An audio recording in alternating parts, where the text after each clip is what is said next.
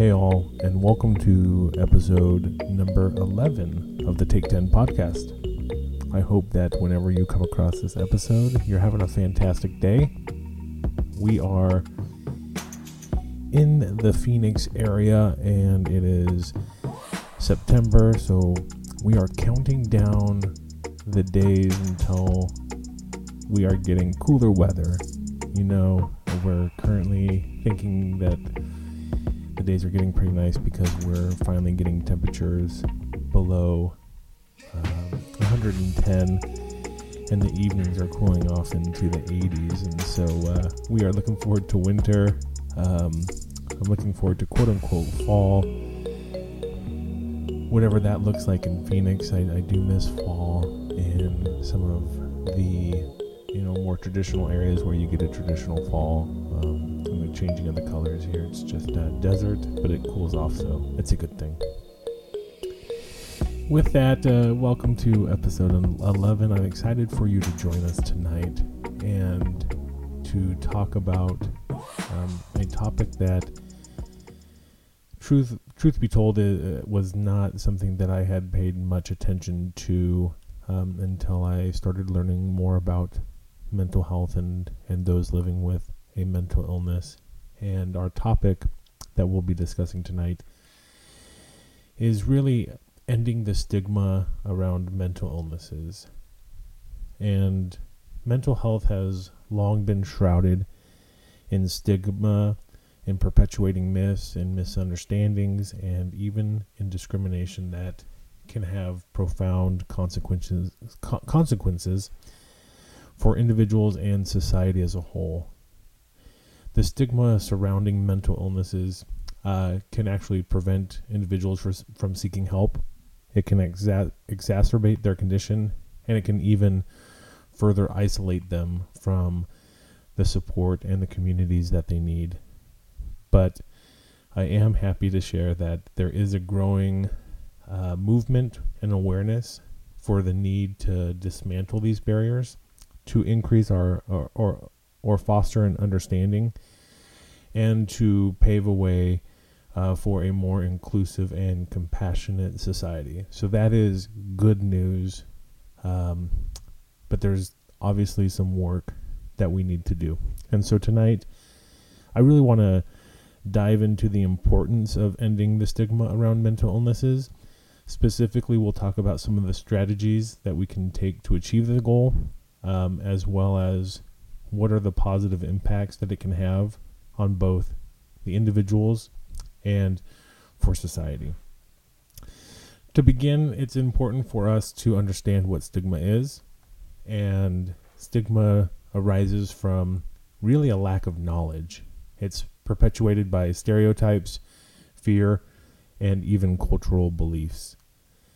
Those living with a mental illness are often unfairly characterized, and some of those characterizations include being dangerous, being unstable, or even being weak willed. And when these categor- categorizations happen, it only deepens the divide between those who are experiencing a mental health challenge and the rest of society.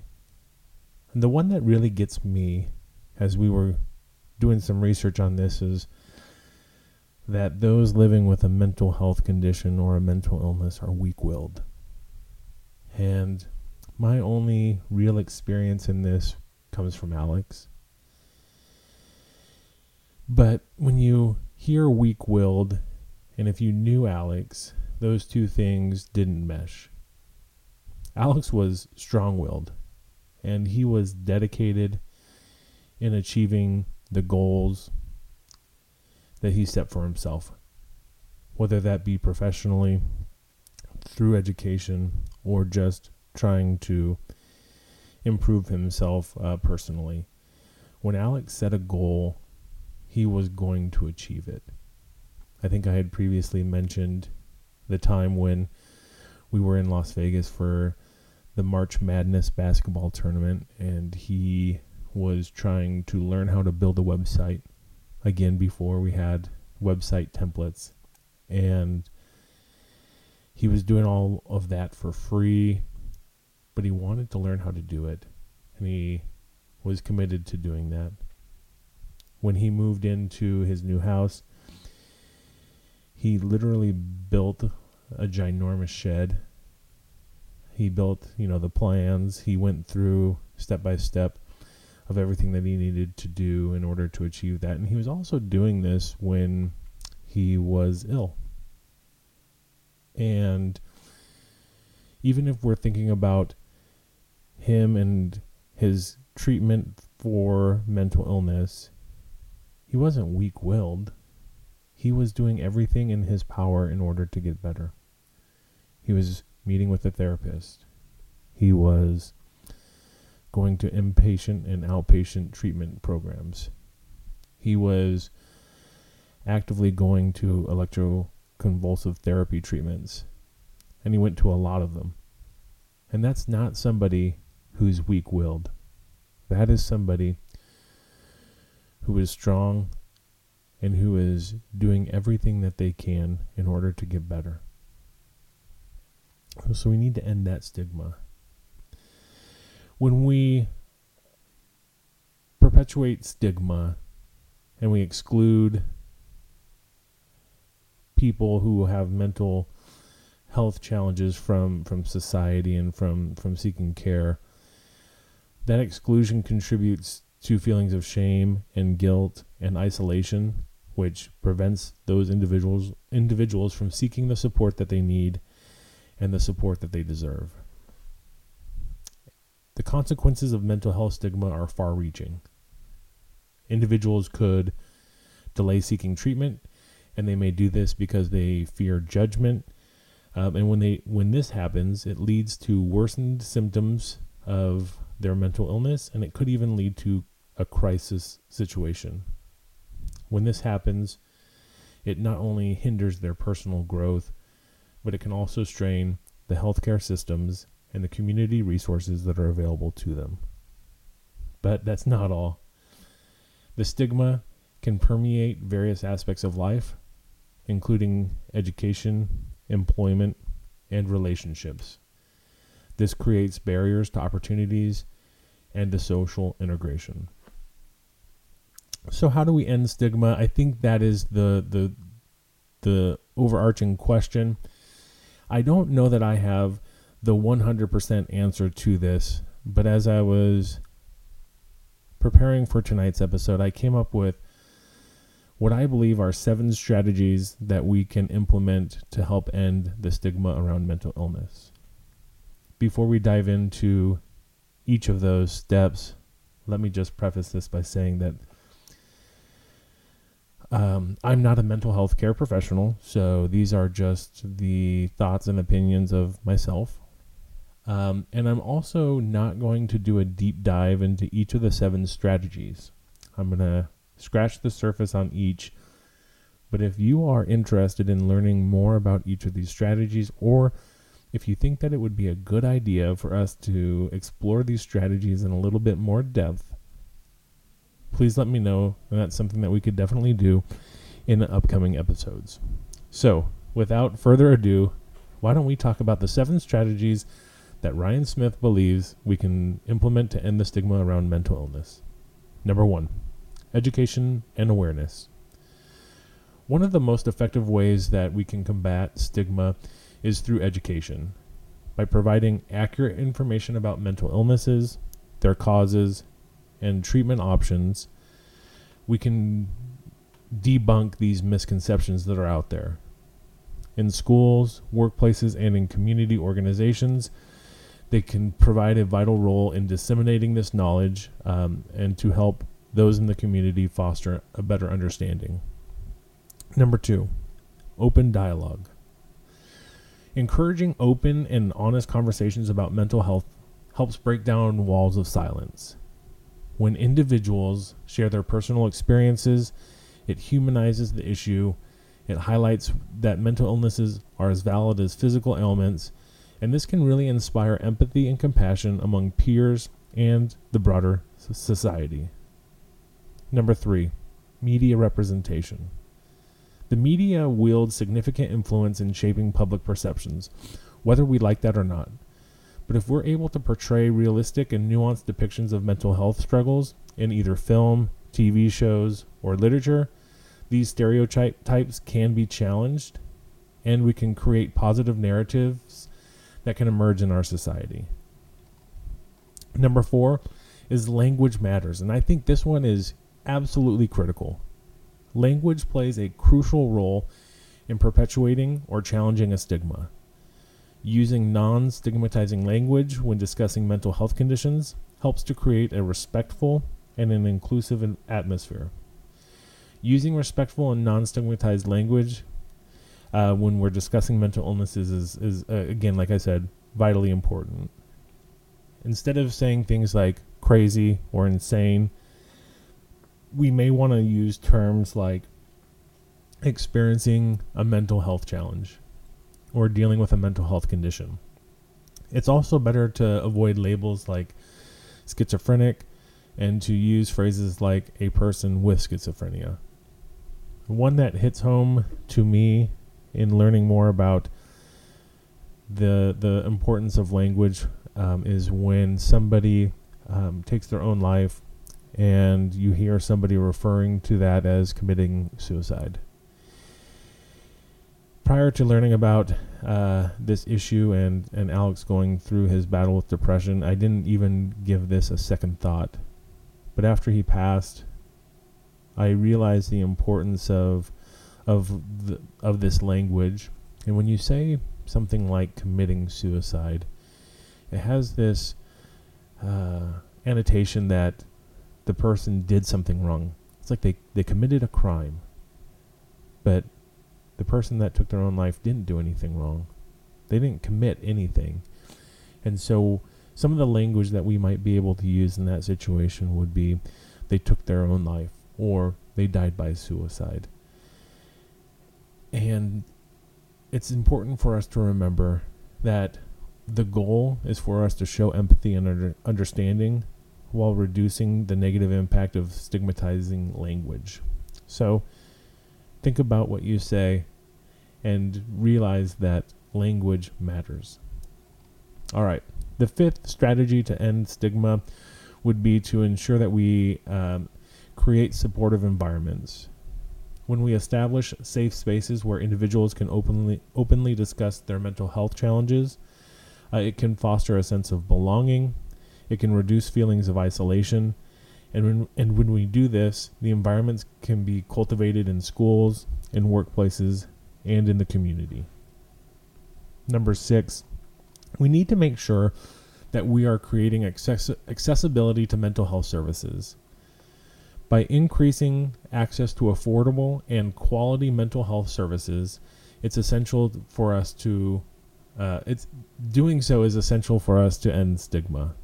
When individuals can readily access um, treatment, they're more likely to seek help and they're more likely to engage in their recovery journey. And last, the seventh uh, strategy that we could en- enable to uh, reduce stigma would be uh, celebrities and role models. When we have influential figures who openly discuss their mental health struggles, it can have a profound impact on reducing stigma. By them sharing their stories, it demonstrates that mental illnesses do not discriminate based on fame, success, or background. It also allows those living with a mental health condition to relate and to realize that others are going through the same thing that they are as well, which can help provide hope and allow those individuals to seek care um, for their uh, mental health challenge. So we've talked about here are the strategies that I that that can be implemented to help reduce the stigma. So let's talk a little bit about some of the benefits of ending stigma. Number these there are going to be five five benefits the first is that there's going to be an improved well being. When we eradicate stigma, individuals with mental health, mental health um, challenges or mental illnesses can experience an improved well being, a better quality of life, and they also in, um, experience a, an enhanced self esteem.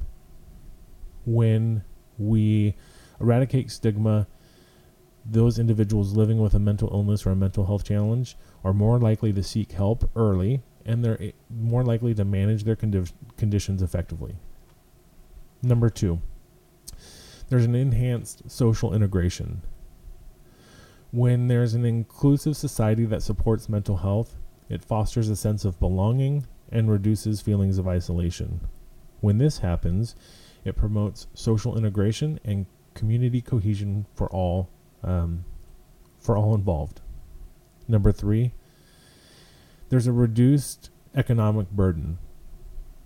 The economic burden of untreated mental illnesses can be staggering.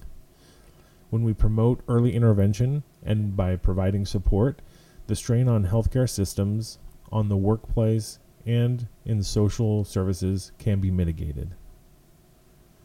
Number four, we create stronger communities. A society that embraces those living with a mental illness and with mental health diversity um, is is inherently more compassionate, and that society is more empathetic. Communities can become stronger when individuals support one another, especially without judgment. And finally, it leads to higher productivity. In workplaces that prioritize mental health, employees are more engaged, they're more um, creative, and they're more productive. Reduced stigma encourages open conversations between individuals about their well being and the potential need for a reasonable accommodation in order to um, complete or accomplish their work. But this is not something that is just going to happen overnight. It's going to t- take uh, action on our part and upon the communities that we that that we work and that we live in, and ultimately it is going to take um, you know the passing of even leg- legislation in order for these things to come about. But the journey to end stigma around mental illnesses is not just something that you have to do. It's a collective effort, and it's going to span cultural, societal, and even at your individual level. As we educate ourselves, as we engage in open conversations, and as we challenge stereotypes and creating a supportive environment, we can really foster an inclusive society where mental health is treated the same um, as physical health. The benefits of this transformation are profound, and it's going to impact individuals' lives, and it's going to contribute to a more compassionate and a re- more resilient world. And as you think about this topic, if you're anything like me, you're going to think that it's going to be a little bit over your head, and that anything that you do may not make a huge difference. But I would argue that that is an incorrect assessment. That while this is going to take our society or our communities in whole to make a difference, it does start with you. You can make an impact by educating yourself a little bit more. You can make an impact by reaching out to somebody who may be in need.